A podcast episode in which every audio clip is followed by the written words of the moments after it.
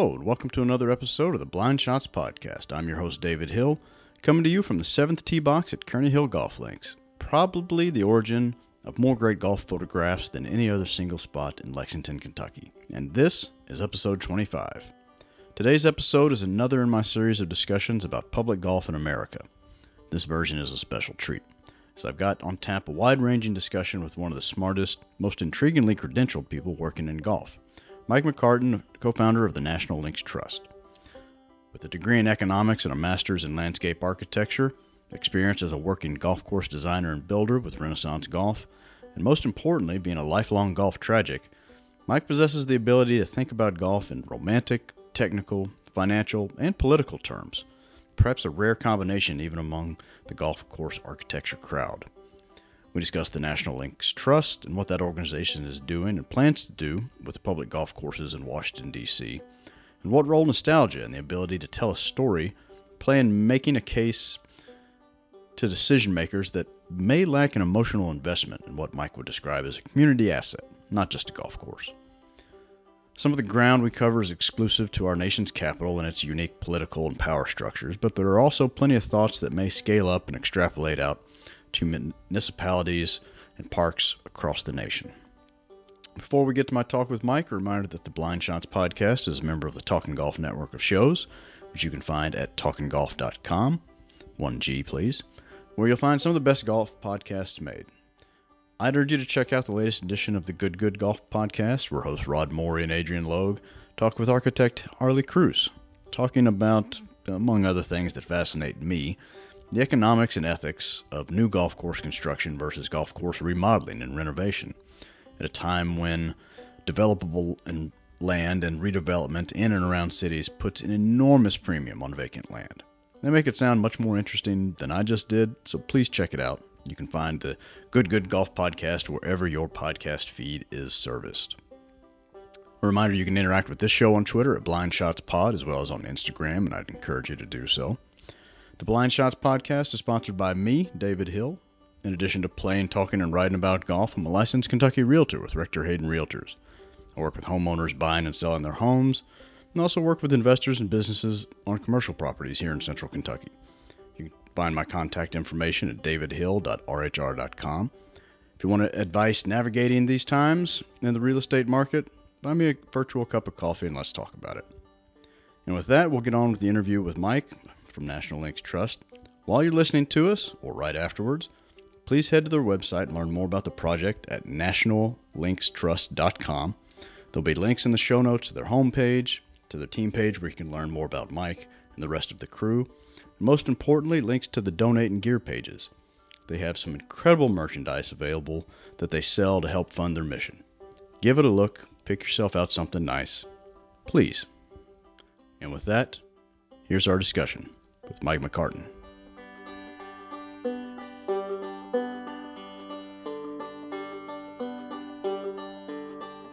Golf has had such a nice boom in 2020 once everything opened up. Um, but before then, I felt like we are in a pretty consistent climate of pressure on yep. public golf. Uh, in the what was the you know the beginnings of the post Tiger boom. Um, you are in a unique place. You went from master's thesis on East Potomac Park to having basically winning a contract to uh, help run the place through yeah. the National Links Trust. So um, I guess we'll start where all stories start at the beginning. If briefly, if you can just give me an overview of how how kind of that dream came to fruition. Sure. I mean, really, if we want to start at the beginning, uh, I was a kid uh, going with my dad to the driving range with my um, brothers, and it's really an excuse to get us out of the house and um, and, and out of my mom's hair.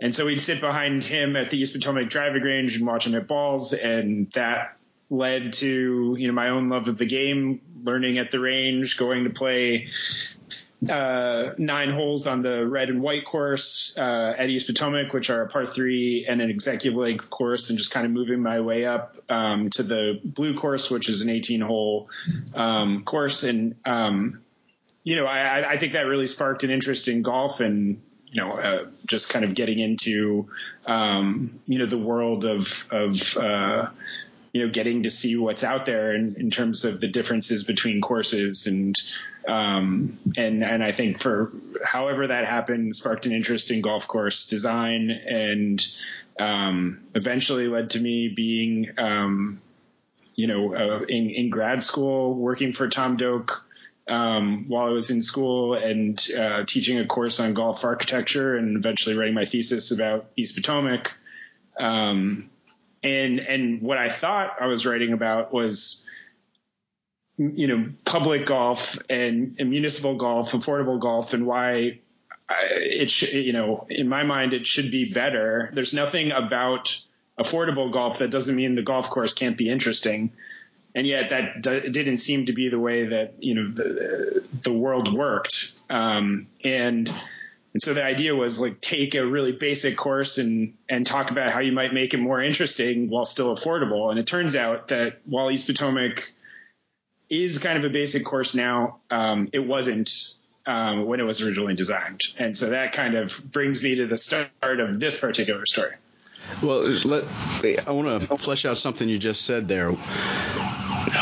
When you were really, once you got into the profession of architecture and, and studying it, uh, as you're talking about, how did public golf courses kind of end up in a position where they were just so basic? I mean, Thomas talks about it in golf architecture from hundred years ago. That God bless those those poor souls playing these you know dirt covered hard pan municipal tracks. You know, labor of love and and yeah. you know Godspeed. So how did it? I guess that kind of divide, or, or were you able to discover how we ended up on this this part of the road? Yeah, you know what's interesting about that is that I definitely think there's a difference between conditioning and the interest of the golf course. Because I mean, people would line up to play Bethpage Black before the renovations, and it was apparently in terrible shape and kind of that hard pan and everything. But people loved it because it was a challenging and interesting course, and you could see through the the maintenance to like the bones underneath it or whatever.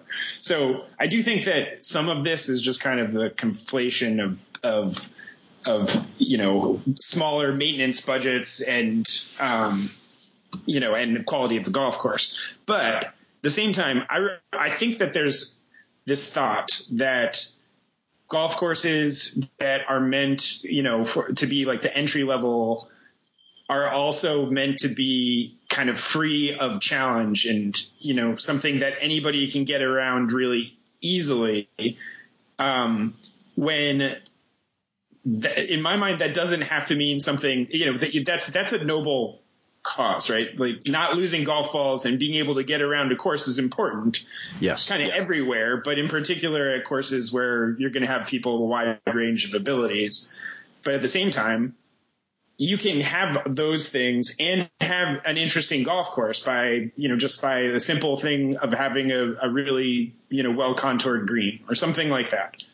Um, what, that's the part that I think that was missing in the construction of public golf. Um, you know, in kind of the boom times of the you know 1940s through the 80s, when a lot of these kind of municipal courses were built. I think the idea was let's let's build places for people to play um, and help them get around really fast, but they were missing that element of interesting design that could be layered on top of that at the at the peak, do you think golf was being built so fast that you just ended up with a lot of low bidders on RFPs and cities didn't know the difference?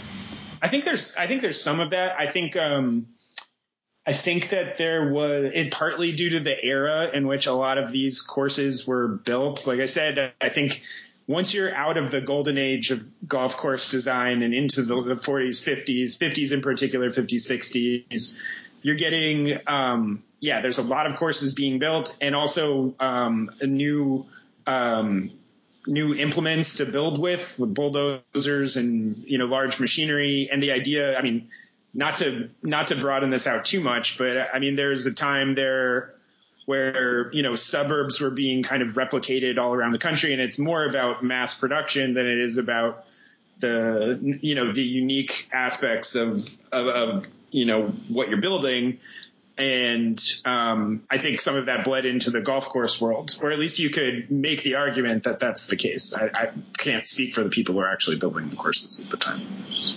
Well, do you think? Uh, talk to me, I guess, a little bit more about East Potomac. It, it tell me about what it began because it's got a fascinating story and a fascinating yeah. history. So, tell me a little bit about how it began and then what what it was when you remember seeing it by the time you came along. Yeah. So, for it got to start with the site. Um, it's a piece of reclaimed land in the Potomac River.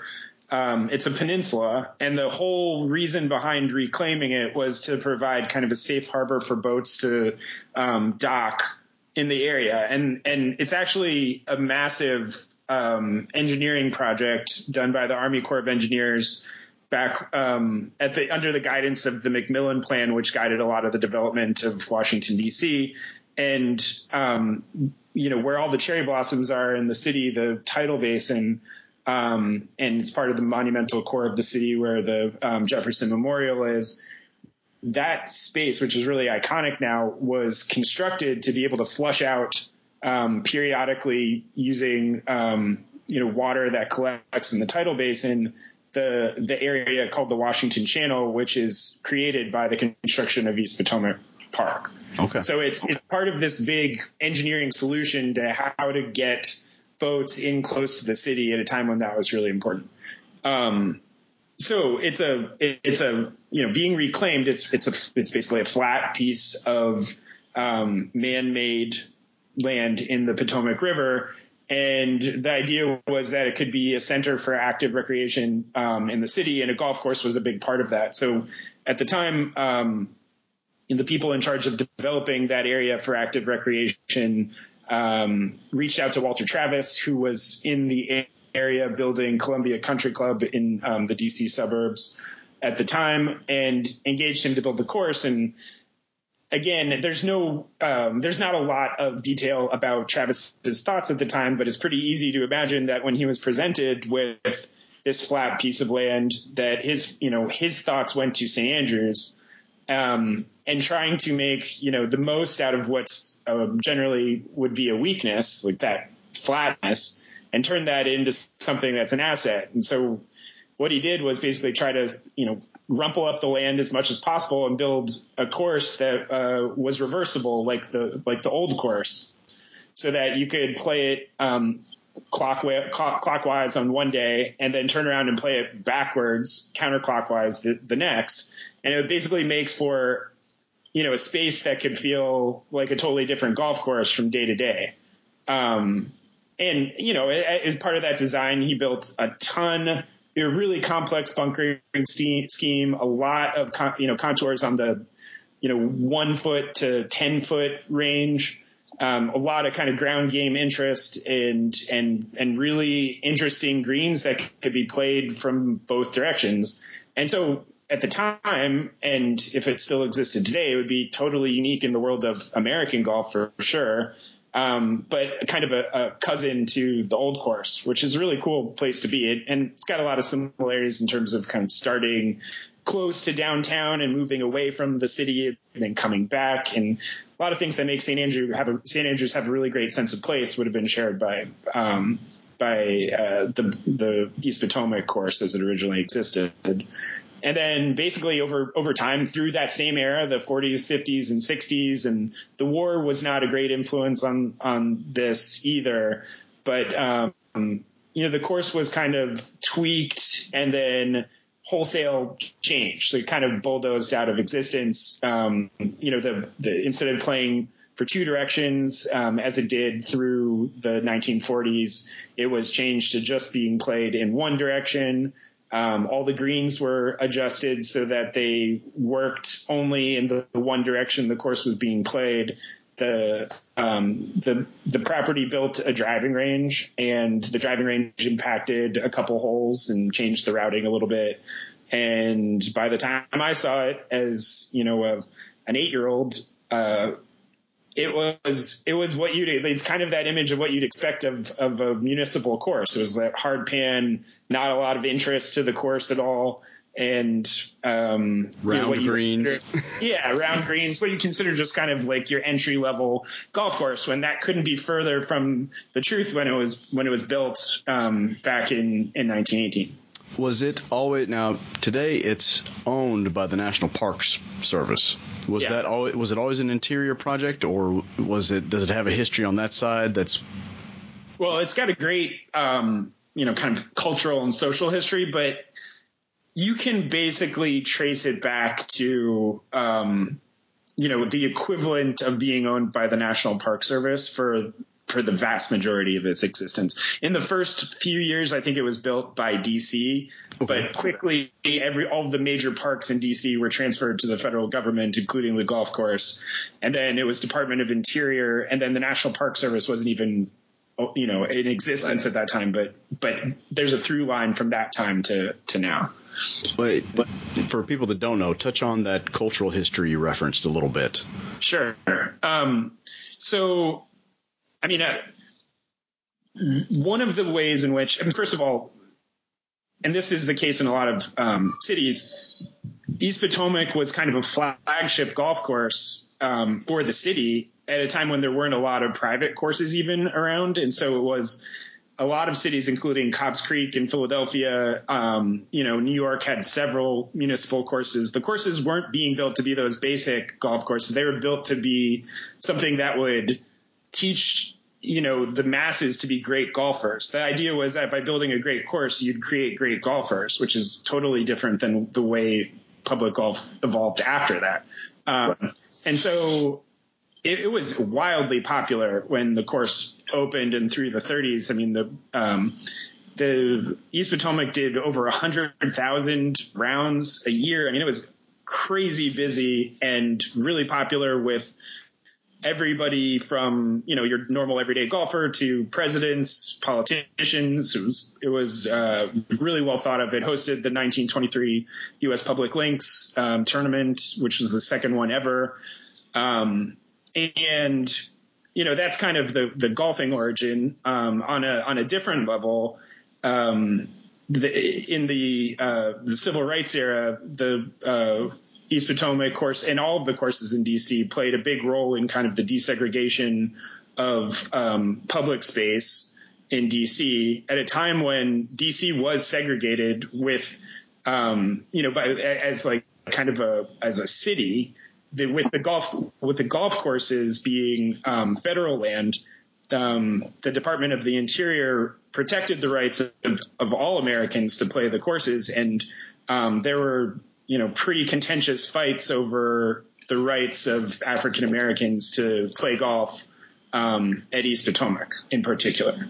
And and to the you know credit of the Department of the Interior, um, a lot of effort went into um, ensuring that you know the safe uh, golfing uh, of um, African American citizens at um, the East Potomac course, and then of course there's the um, kind of parallel history of Langston, which was one of the first golf courses built for African Americans, um, you know, in the country. It ended up being kind of a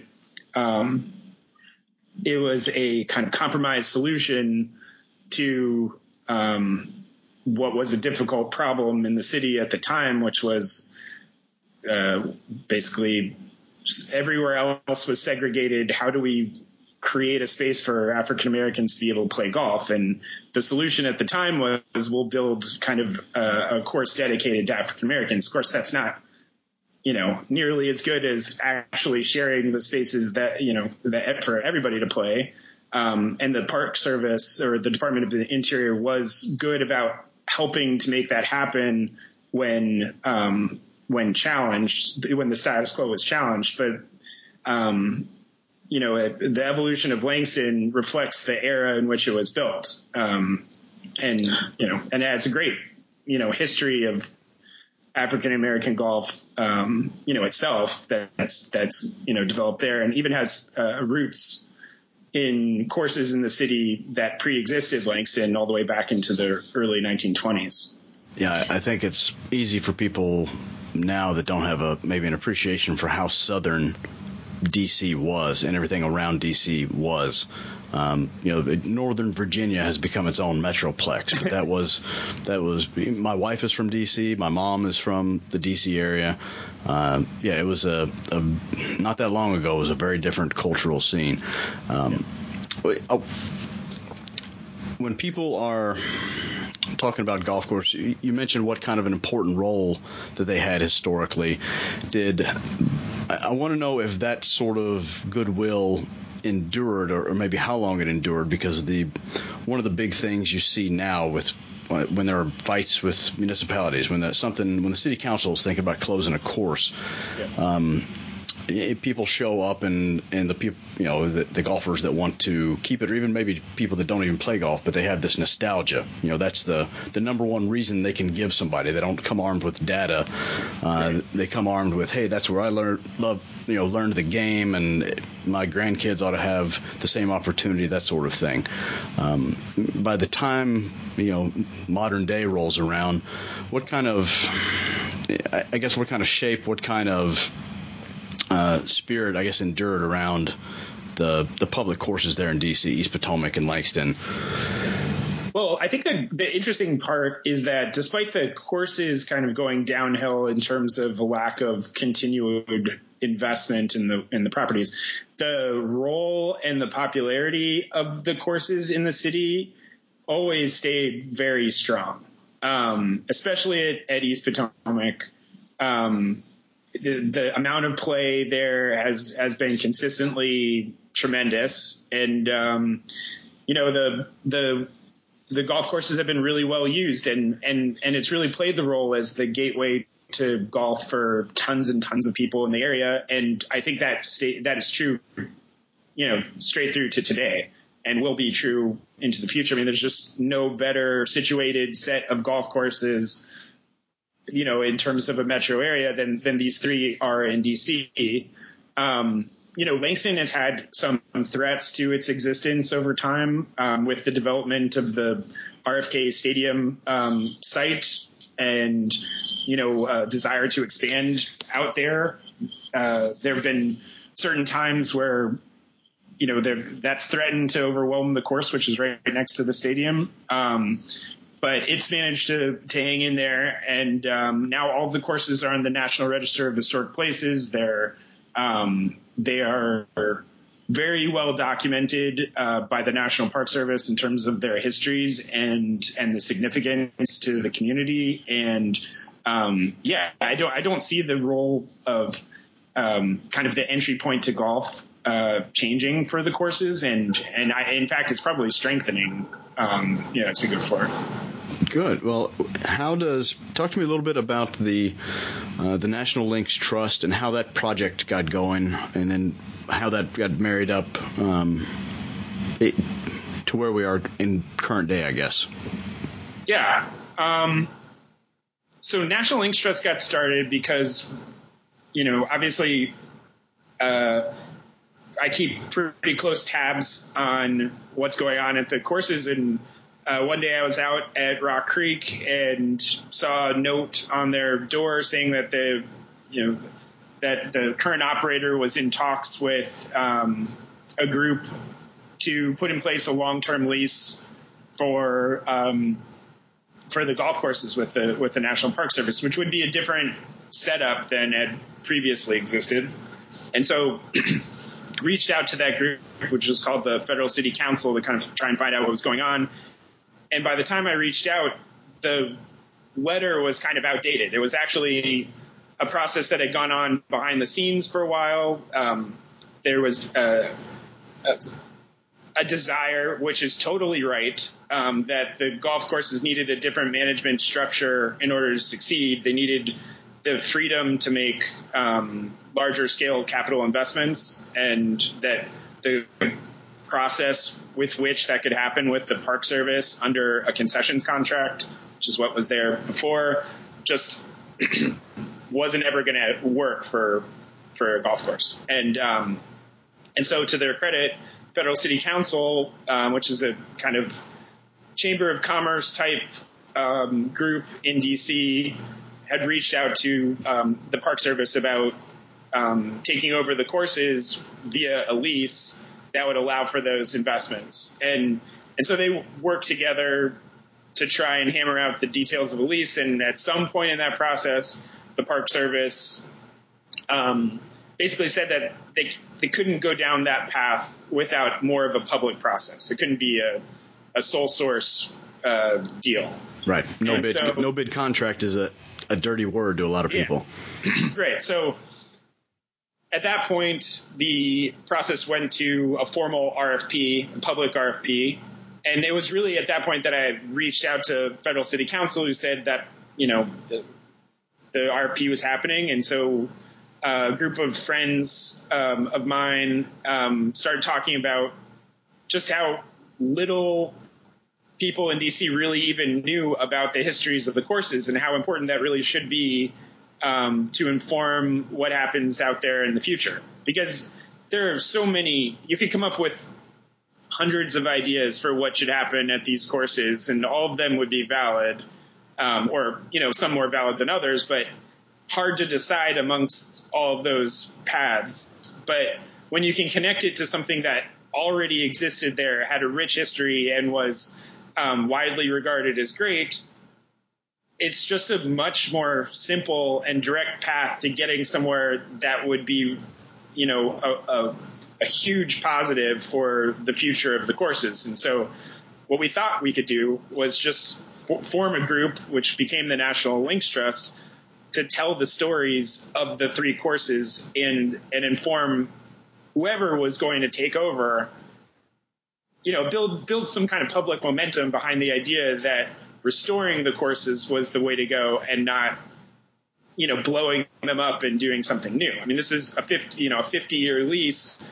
If it if something good doesn't happen now, It's never going to happen. It's never going to happen, right? So that was basically the the thought, and then as we started National Links Trust and started trying to tell the stories, we met a little bit more with, with groups that were looking to get involved with the RFP, and it never quite felt that anyone was gonna go down that path.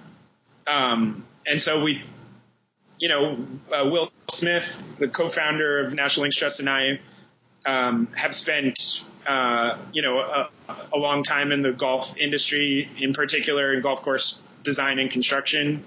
And we thought, well, maybe we could put together a team with our contacts that would be pretty compelling and be the right group of people to execute on that restoration and and you know bringing back the history of the courses, um, which is what we ended up doing. When someone looks at the roster, looks at the, the website of the National Links Trust, you've got a fairly, you've got a diverse board, you've got interest from, you know, you don't just have a bunch of golf course operators there. Eh, talk to me a little bit about what it took to kind of get everybody under the same tent, and was it uh, more of a marketing and sales effort that you and Will had to do, or were people kind of coming to you and say, "Hey, I heard you know that you've got something going on with, um, you know, you're looking at these courses in DC. What can I do to help?" What did that kind of effort look like? Well, I think what got us the instant credibility was going to. I mean, Will and I both worked for Tom Doak. Will worked and is close with Gil Hanse. Um, Beau Welling's number two guy was on my thesis committee at the University of Georgia. Um, you know, Will's, Will knows Mike Keiser pretty well. So once we told the stories to those guys and got their buy-in that they wanted to be a part of it, um, being able to go out and say, "Hey, we've this is our team. This is what we want to bring to DC." By being able to say that, um, and and you know, it communicates something about what the end product would be that we couldn't communicate with all the words, you know, at our disposal. It's just, it's very exciting to say, you know, Tom Doak, Gil Hanse, Beau Welling, Mike Keiser. And, you know, to a certain subset of people, that's just, it's about as good as it can be, right? Um, Right, but on the same token, there's a big group outside that subset. Sure. So so what, how did the education process go with the decision makers? So what, what it did though was it it generated a lot of enthusiasm amongst the subset of people who would care, right? Because totally agree with like the golf nerd subset is you know especially on the design side, it's not huge, but it's really passionate. Right. So by being able to say that, we were able to attract a lot of people who were just really wanting to do whatever they could to help us along. And that kind of formed the core of our initial team. And then, I mean, from that point, it's been kind of a snowball picking up speed going down, you know, downhill. It's, um, so a lot of people, upon hearing the stories of the courses and understanding um, the role of the courses in the community and the team that we've assembled, you know, have have reached out wanting to be a part of it, and so it's it's really been, um, you know, try, trying to uh, figure out. Well, first of all, incorporate everybody and and in a, in a meaningful way, and figure out ways to to you know use everybody's strengths to the benefit of the project. Um, gotcha. Yeah, it's it's it's it's kind of amazing. I mean I guess I'm I'm leaving out uh, the the other major subset of people who've gotten involved, which are people who share backgrounds at the courses like I have. Um, you know, who've, who've been involved whether with the first tee or just learning golf at these courses, um, and just have, you know, an undying love for them that they want to give back to. And, and that's another kind of major component of, of why this thing has legs. Um, a small group of very passionate people focused uh, is the only group of people that's ever gotten anything done in the history of the world. So don't don't discount that too much. That's a major part of the story. Um, one aspect, as I've been kind of following this project and thinking about it, you mentioned i'm glad you kind of featured langston because one of the things that goes on in other metro areas around the country very rarely is the golf course the what the economists would call the highest best use of land. Okay, you, you're an economics guy. You understand that there are are pressures here. Were these courses ever, do you think, in, in serious developer danger repurposing uh, East Potomac, I guess, is kind of special because it's literally it's right in the middle of the river. You're not gonna you're not gonna do Roosevelt Island in D.C. Um, but that's something I see people kind of struggling with as you know land prices, housing prices keep going up. Um, but it's it's more difficult sometimes to justify to a politician, to a decision maker, to a Parks and Rec department sometimes. Um, so maybe talk a little bit about the uniqueness there, and if you've encountered that elsewhere, sort of the the conflicts of you know the what is now the reality of the housing market. Yeah. Well, I, I, have to say that I think that the 3D DC courses might exist a little bit outside of those typical debates because they're all part of national parks. Right. And and and you're right, they're all in kind of unique locations where development of that nature it was never and will never happen. Though I will say, as we mentioned earlier, Langston relative to the other two was a little bit more in the crosshairs of development at different times, and I think is on very solid ground now. Um, but escaped a couple close shaves in the past. Um, generally, I think the story of golf, and it's hard when you're living it in the moment, but the story of golf has has involved a lot of this where you know, population pressures have pushed courses further and further out over time. So it's not surprising that this stuff would would happen. Where it's frustrating is when it's a municipality and the golf courses represent the closest and most accessible and most affordable golf in an area. And if it goes away, then you, you lose that feeder system that gets people involved in golf in, in the beginning. And I think that can that can really have a negative effect on the game. But I don't know if I have an excellent um, solution for that. I think it's it's a natural thing to happen, and and I think the if if I were going to say kind of ways in which you might keep that at bay, it, it involves something that I would argue for anyway, which is that you know figure figure out ways to get more people enjoying those properties um, beyond golf.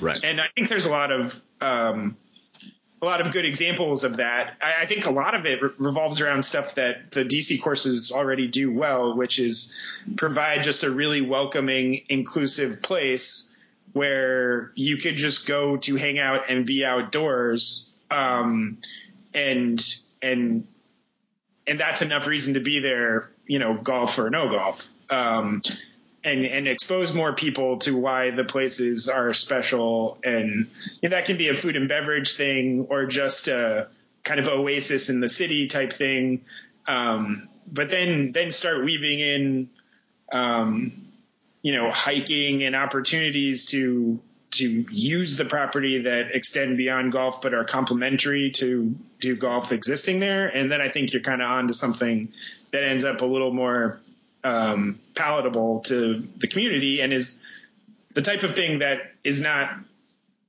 you know it's it's done elsewhere in the world. It's just not done here as much in the US right. Our sordid history of yeah there, there's a there's plenty of daylight between uh, the everyman golf and uh, the most exclusive clubs, right? We are not we're not the Scotland model, the right to roam and uh, visitors and, and visitor fees how far from the city core do you have to get in DC to get really decent what I'd call daily fee play? You know, one of the one of the issues I think municipal golf faces in a lot of towns is that you literally have an apples to apples competition down the street of maybe a private operator or somebody wanting to be a private operator saying, "Hey, I'm I'm competing against a subsidy." Um, and I was just curious what how the DC scene kind of sets up um, yeah, you have to go pretty far out before you're getting to privately owned public golf courses. Uh, there are there's a very good um, county uh, like a county golf course system in Montgomery County, Maryland, and a pretty good one in Fairfax County, Virginia, um, and and Prince George's County as well in Maryland. So th- there's there's some public golf that's relatively close in, but I don't think much of it is privately owned. Um, and certainly, I mean, you can't get any more central than the three DC courses, but you, you, you tend to, once you're past the, the next couple close in county owned courses, even for the the rest of the public golf scene in the area, you're driving pretty far out, out of the area, um, you know, to get to get to the golf, especially if you live in the city. So, um, you know, certainly there's not as much of a of an apples to apples. Absolutely for the DC courses, and even for the you know the closer in county owned courses where there's some private competition that that close to it. I mean, you have to you have to get like 30 miles outside of the city before you're really in, incorporating much of the private owned golf course, um, you know, spectrum. And for those who have never been to DC or never driven in DC, 30 miles is not 30 minutes. No, yeah, yeah, yeah. Um, and, yeah. You can be on the wrong side of that too, and 30 miles from the from downtown is 50 miles. Right, right. Um, if you were you're an architect, you're in the the golf construction business.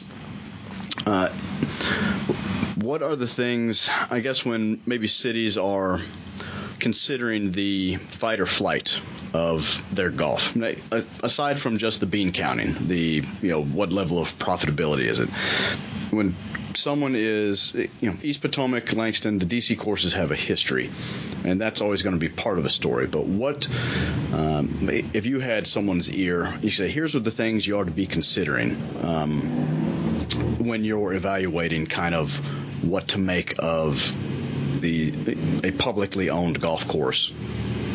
What are some things that you would like? You know, if you had your choice, people would look at. You know. Yeah, um, I think connection to the, the, the connection to the community, the ability to um, function as kind of a community center for all sorts of activities, um, whether they be kind of youth focused or workforce development focused.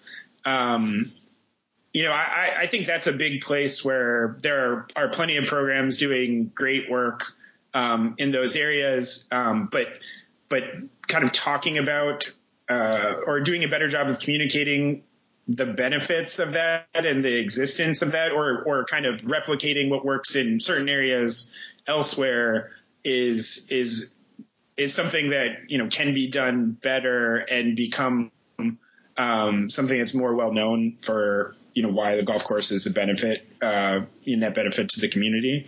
Um, then, then I think it, it, gets into yeah sharing space and um, and the fact that like golf is a you know an outdoor sport where people are getting exercise and it's you know saving green space for the area.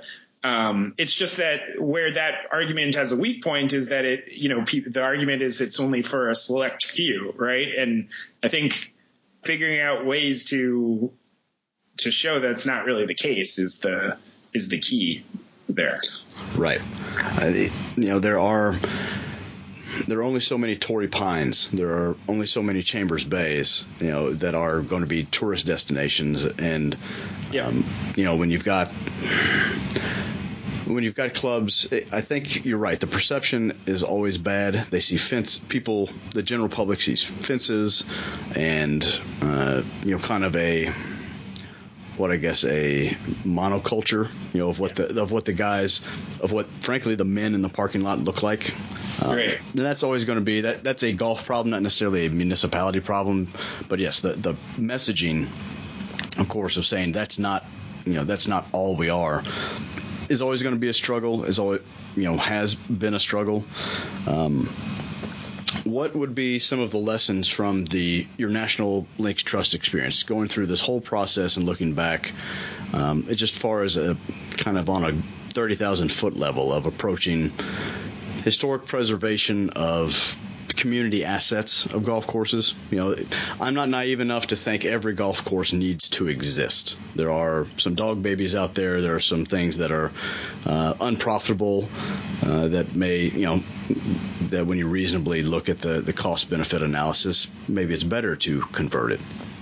But if someone's got a, if a concerned golfer is listening to this and they think their their course is at risk, um, what are some lessons they could draw from your guys' experience um, to maybe get somebody's ear and start?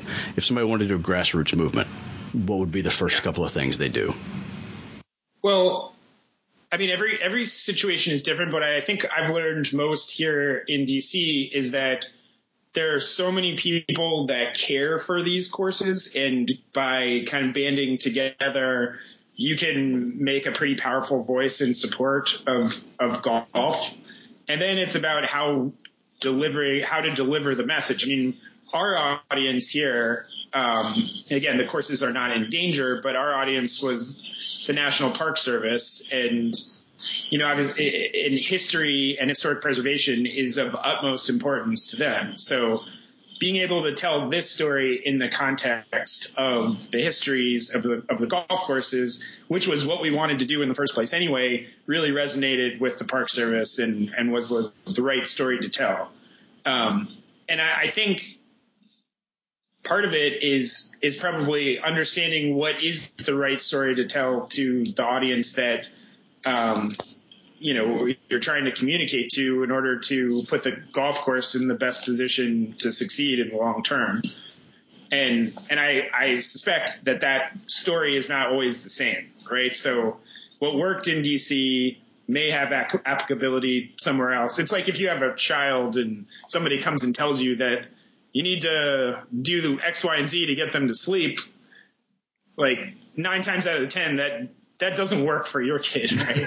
but, but, one time out of ten, it will, and then it's super valuable. So, um, I, I, know how to relate what we've learned here in DC, but I, I, I do think that each situation is going to require its own approach. But it's just, I think there are a lot of good reasons for golf to exist and continue to thrive, especially on the municipal level around around the country. And and it's about picking the right story um, and and putting together all those stories to make the compelling case given the conditions that you're dealing with. Um, so I, I know that's that's not a, a direct answer, but but I think you know what we've learned here in DC is that we have more stories to tell about why these places are special and great than then it's easy to communicate in any one setting. And instead, it's about yeah, picking those three or four things that will resonate and talking about those things. And then for the next person that you meet, it might be three different things. Yeah, I don't. You're not making it sound like I can boil this down to a PowerPoint presentation. I at least don't have that yet, and and uh, you know, I'm I'm. If you have ideas about how to do that, I'm I'm all for. It. what is the state? Uh, what's the state of the golf courses right now? Where are you guys in your process? We so we took over on October 5th, so we're just over two months into it. Um, we're really at a point where we're um, we're kicking off the planning process because what we're trying to do is renovate basically every square inch of each of the three properties. And and while we're trying to put back what was there, it doesn't exist now. So it, it requires rebuilding. And then, you know, kind of the the flip side of looking at that is that what we signed up for when we won the RFP was addressing all of that deferred maintenance over time, which which essentially was a list of everything on every site on each of the sites there. So we have a lot of work to do, and it's large scale stuff because you don't just onesie twosie here and there fix absolutely everything. It's just easier and better to do them do these projects in larger ch- chunks. So we have to get planning and permitting approval to um, do what we want to do, and with the federal government or any local government or you know in this day and age that's that's not a, a fast process. Um, the good thing that we have going for us is that the Park Service has publicly you know, they've published materials that align with what we want to do that says, you know, based on their treatment guidelines, they want to do the same thing. So hopefully it's relatively straightforward, but it's still longer than a two month process. So we haven't gotten into doing a ton of the, the big and exciting stuff, but what we have done is, you know, take over operations, make some small investments in, um, or not, not so small investments in kind of infrastructure like, um, you know, upgrading elements of the driving ranges and doing some drainage work and, and other things that aren't totally glamorous, but make a big difference. Um, and, and hopefully soon we'll get our approvals and get to move on the, on the big stuff. Yeah, you've got to do something while you're waiting. You can't just be running to stand still. Um, yeah. From a professional's perspective, what are if a city didn't have, or if a county or a state park wanted to upgrade their course, but didn't have, you know, large sums of money, ten million, couldn't put ten million dollars into a, a 18 hole course. What are some of the smaller things that you, you know, everything is site specific. I, I grant you that, but eh, kind of theoretically, what are some smaller things that you think, you know, make a can make a better course? Can yeah. present I mean, good golf without having to spend or raise fees to a point that all of a sudden it's something foreign.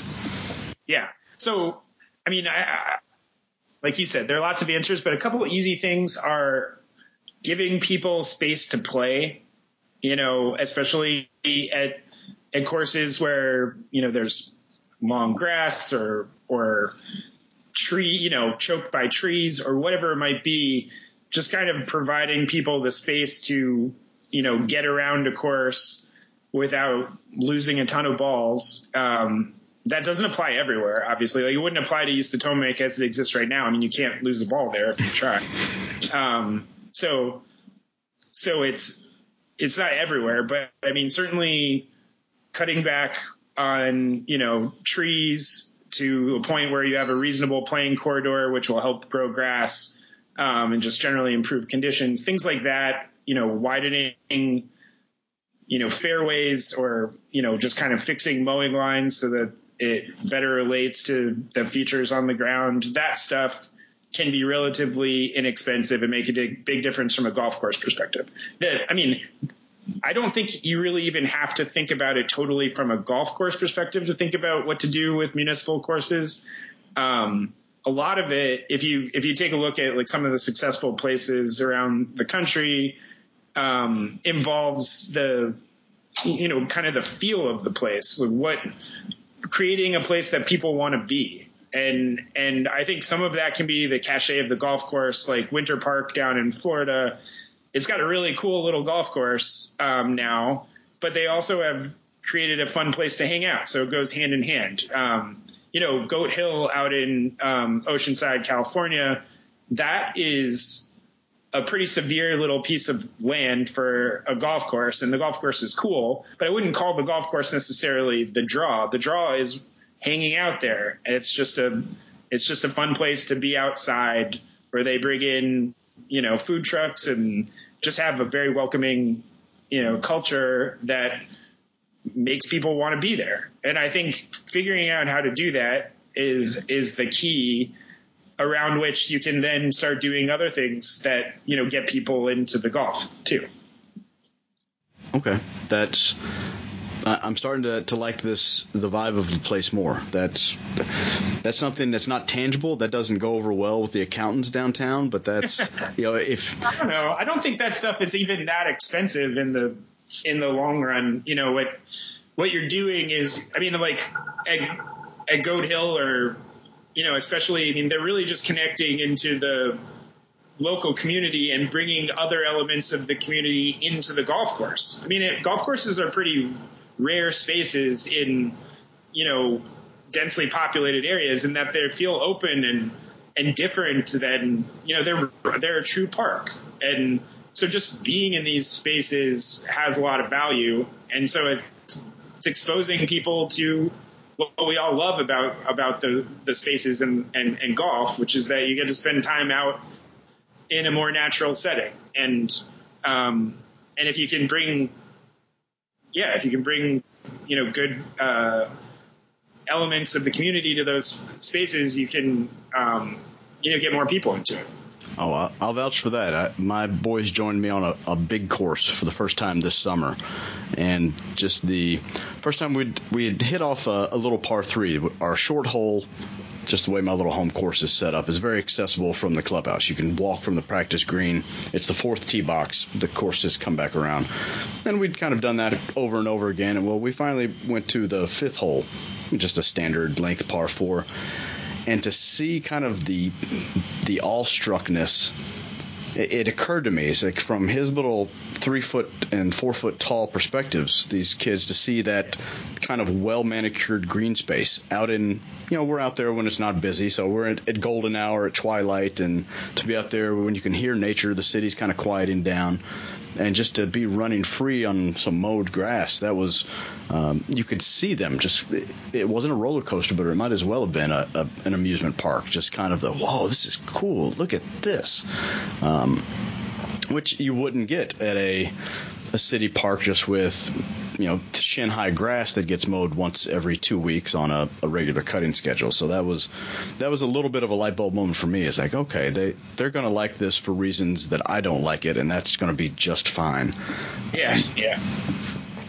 It, you know. It, I, as I'm listening to you talk about where kind of the, and I'm thinking where are the cool vibes and where are the, the big investments been made, I'm I'm wondering if the if the if a how big a chunk of the market of public golf in the future will be things that have a a benefactor, be it a, a certain organization or a, a donor. Like, for instance, you know, Memorial Park, which just hosted a, a PGA tournament. It was the it's a publicly owned course that does sixty thousand rounds a year. It's very very busy, but uh, and it there was a huge investment made in it, but that was from some pi- private fundraising. You know, not altogether too different a model than what they did to Bobby Jones in Atlanta. You know, an urban core course that the city kind of got out of the out of the way and let private business um, do essentially what they'd done at East Lake, I guess, as far as a, a business model. So. Um, do you have any thoughts kind of on that? And you you guys, I mean, you you're not dealing with the city council. The National Links Trust, uh, you know, went to you're a somebody between the consumer and the municipality that provides the experience, but not necessarily a a for-profit maximizing operator like a you know any management company. Yeah, I think there's a big future in um, where I'd like to think that the nonprofit model for, for these these golf courses makes a ton of sense. I mean, one of the reasons that you know these courses struggle um, is that as, like take Memorial Park where they're doing sixty thousand rounds a year. Um, you know, that's a good business, right? But the way these courses are, you know, the courses like that have tended to be run is that whoever's running that business is taking the money from it and taking it elsewhere. It's a great asset for the community, and the you know it's it's being it's it's not being reinvested in. But one of the the great things about the nonprofit model, where you know, like National Links Trust, is if we're making any money, we're just putting it back into the courses, and um, and we think that that model at a place like I mean East Potomac is a lot like Memorial Park, um, and Langston and Rock Creek should be. They just are bit. They're so far down the path of deferred investment that we need to get them back to where they should be. But there's no reason why these courses can't be, you know, as well. First of all, they do make money now, and now the point is that we're going to make them better businesses, but then take that money that we that we're generating and keep putting it back into the courses and, and make sure that they don't follow the same trajectory as so many other places have and like, like these places have in the past. Um, so I, I think that that's one way, you know, to think about this. Certainly, hopefully, you know, we can be a model for how that would work.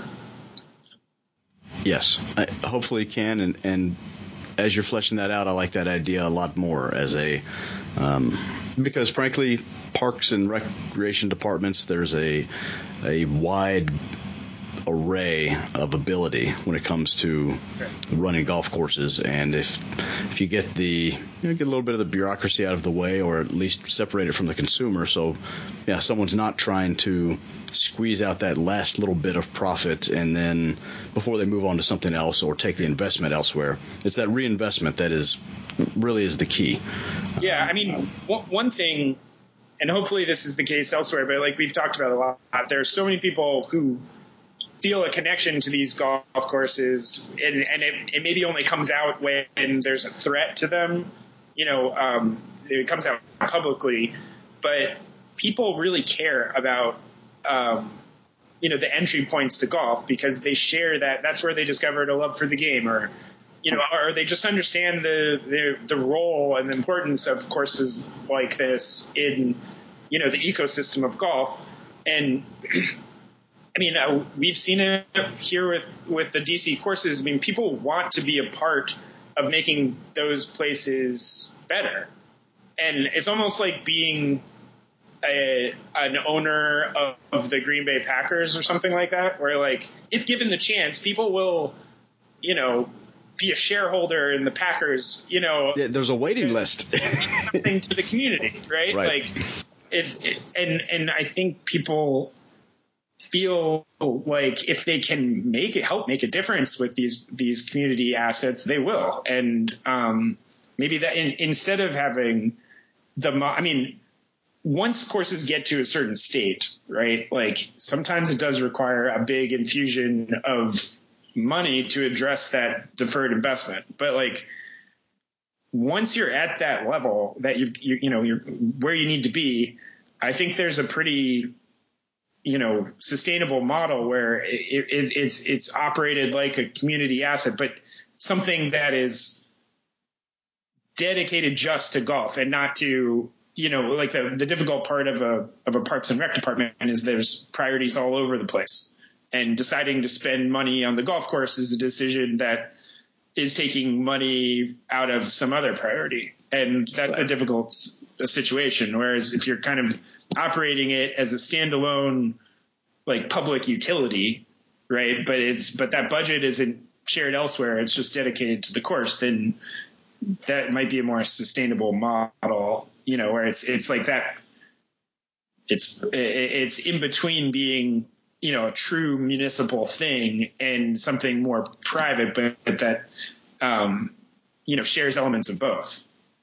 Right. Uh, yeah. Defining what a community asset is is going to be, I think, key going forward. Speaking of assets and entry points, one of my favorite kind of hidden stories in golf is your is your project is Schoolhouse Nine.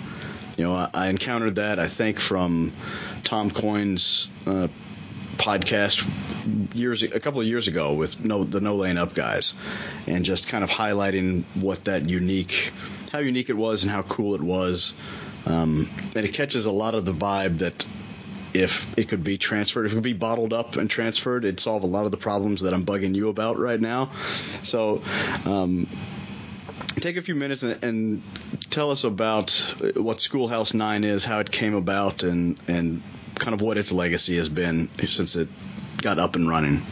Yeah, um, Schoolhouse Nine is a nine-hole par three course um, in a little town called Sperryville, Virginia, which is right up against the um, Shenandoah National Park. So it's got a beautiful mountain backdrop.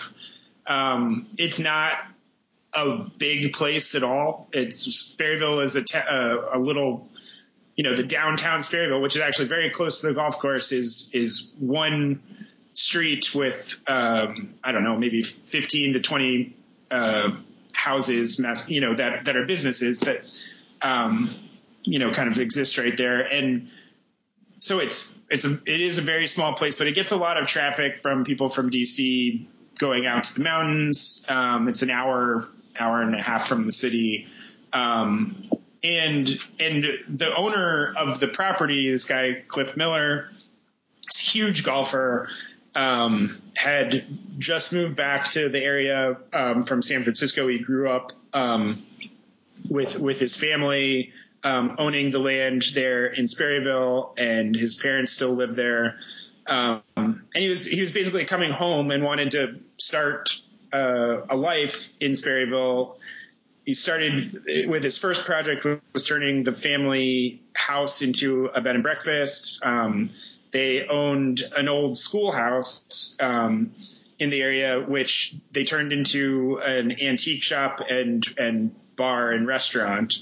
Um, in addition to kind of renting out some rooms to local businesses, and then you know, I don't know if this was in the grand plan from the start, but I wouldn't be surprised if it was. Uh, Cliff turned his attention to the land right outside of the, old schoolhouse, um, which is about 25 acres, and had the idea that he wanted to turn it into a, a nine hole par three course. And I think what's really cool about it is, I mean, the land started out as land grazed by farm animals. Um, and, and I think we did this, that the goal was to make it not feel so far from that when the course was done, but just to have a really cool, you know, uh, natural feeling course with a great set of greens. Um, but otherwise, like, it's not that far off of field golf. You know, it's got, it's got a, it's got irrigation around the greens and that's it. Everything else, um, you know changes with the seasons, and the course can play really firm and fast, or you know a little wet if it if it's just rained, and um, and if it's dry, it's brown. If it's you know rainy, it's green, and, that sort of stuff. Um, and I don't know. I just I, I, I think it's so cool. It's just a it's just a great place that reflects its location really well, and and hopefully it's just a lot of fun for people to play. I love the idea. I'm there's a thought that I can't let go of that golf's future, at least in the cities, is a smaller footprint. Uh, so I'm encouraged to hear how small, you know, about 25 acres. Um, you know, that, that's something with. Uh, I'm a realtor by trade, so that's the, the, prices of land, land use planning, those sorts of things. That's something I keep a pretty close eye on, uh, and our realtor association here does. Um, so I'm wondering if one of the ways that we keep golf in the cities, you know, if uh, if full size, you know, yeah. 250 acre golf courses come under pressure from environmental regs, water usage or scarcity, um, just whatever, that that's a way to kind of bring it in. Um, there's more than one 18 hole course I can think of around here that I think would be you could find nine great holes pretty easily, and Great. you know maybe repurpose. Um, so one, I guess I wanted to get your thoughts on sort of moving the pieces. You, you mentioned that they added a driving range after the fact, um, some point at East Potomac. I, I know that that's uh, you know for operators that can be a cash can very much be a cash center to offset some of the other stuff. Can can golf get smaller? Um, you, I think so. Yeah. Um, absolutely. I mean, first of all, just like lessons from the Schoolhouse Nine is just how many people, you know, I could take any person in my family out there, any non golfer, and people love it because it's it's a pretty setting and totally non-threatening from a golf perspective um, and easy to get around in a short amount of time if you're not interested in spending four hours out on a golf course. Um, so it's really friendly for beginners, and I think kind of opens up the universe of people who can use the given, you know, the space. So it's it, it's all kind of lining up for that future in which there's just more competition for, um, you know, land use uh, get more more participation for you know the the square you know piece of ground. Um, but I mean, and we're we're kind of taking a little bit of that with the DC um, you know development of the DC courses. Rock Creek was originally a um, an 18 hole course. Was kind of on the shorter end, um, and then part of the course was chopped off by the construction of Military Road through Rock Creek Park. And it became just this kind of awkward, um, executive length course, which isn't bad in, in, um, yeah, I, I, love a lot of uh, executive length courses. I think it's great, but the way it came about made it awkward. Uh, basically, longer holes were split into two, and there's, I mean, the front nine has five five par threes or something like that, but three or four of them are 200 yards and uphill to postage stamp greens and it's like man this is this is serious. It's not that's not beginner golf. No.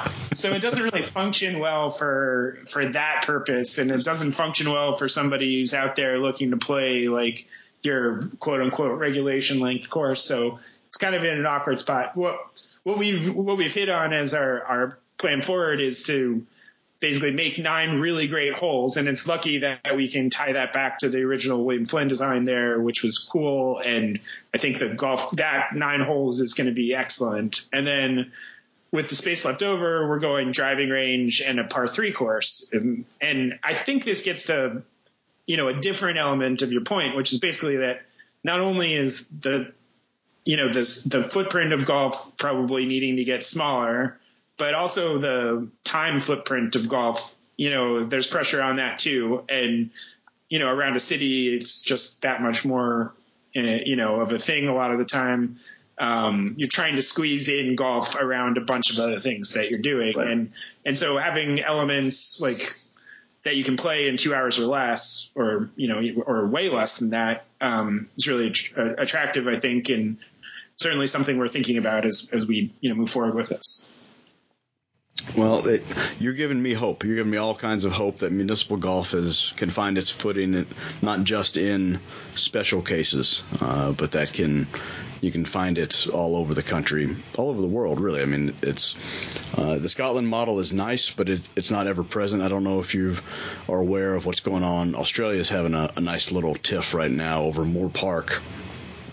Uh, yeah, literally right now, and that's been people have been up in arms both sides, and um, you know that's a before sort of the COVID boost that we got this year, when golf became, uh, you know, kind of had its renaissance amongst just the general public. Um, you know, there were more than just a few isolated cases that, you know, even municipal courses, places that were losing population, losing tax base, all of a sudden it was a liability and you know chopping off nine holes or selling it to uh, someone else. You know what? There aren't those aren't necessarily decisions that you get mad about because if you just look at the numbers or look yeah. at the look at the the way the community values it, uh, sometimes that's the right call. But it just seemed to be momentum seemed to be picking up in that direction. So I'm glad to hear.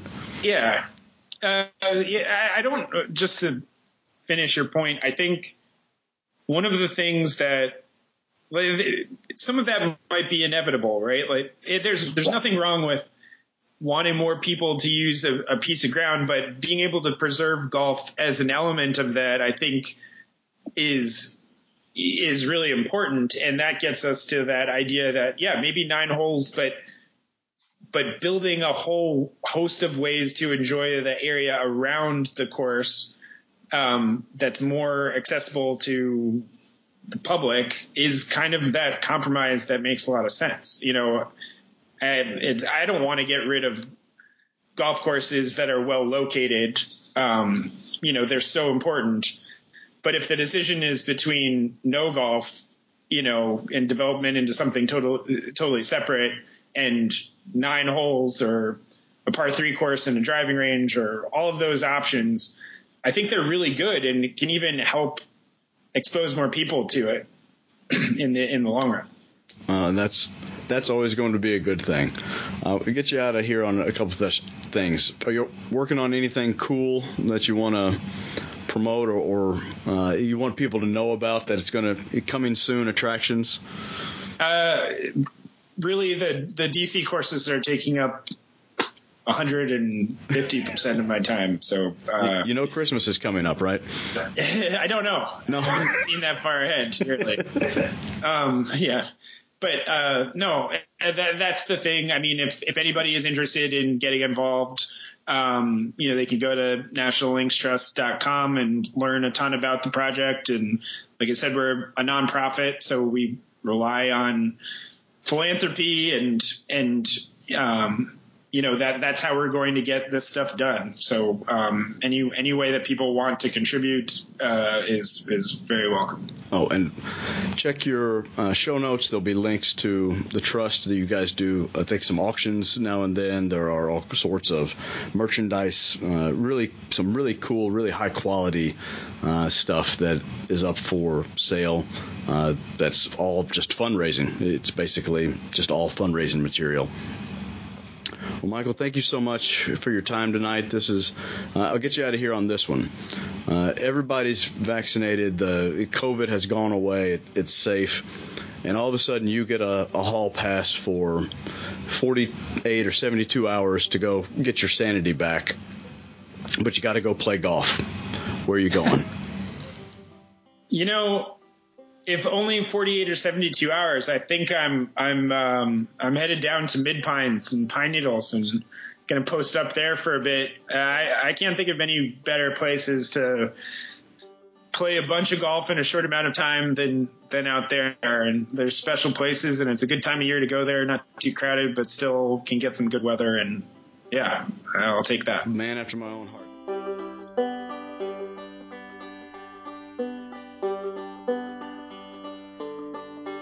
I can't thank Mike enough for taking the time to speak with me. He makes it easy to root for the East Potomac Project to succeed. As you heard, this is a passion project for him, something personal, something special. If you haven't yet, please check out the National Links Trust website and consider donating or purchasing merchandise from them, which will all help support their mission. There are links in your show notes to make it easy for you. There's a lot to digest from our conversation if you're trying to glean lessons from the East Potomac project that might apply to where you live, as I'm doing.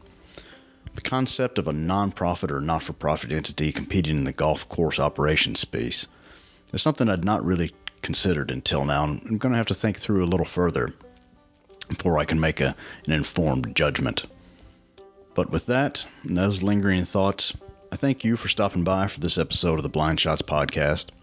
Head over to Apple Podcasts and leave a rating and a review for the show.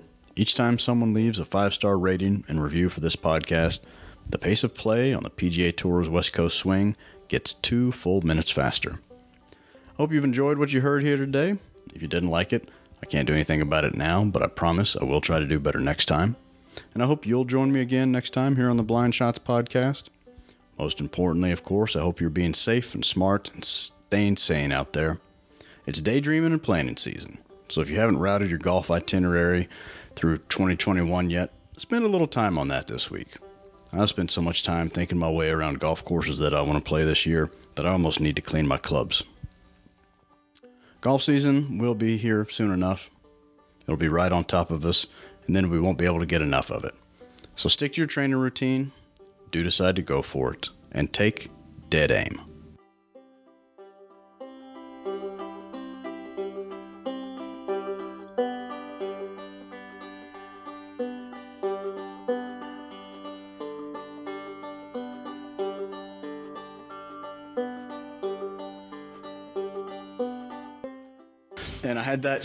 Connected to a dot matrix printer. I printed out a term paper one time. It took an hour and a half of continuous printing.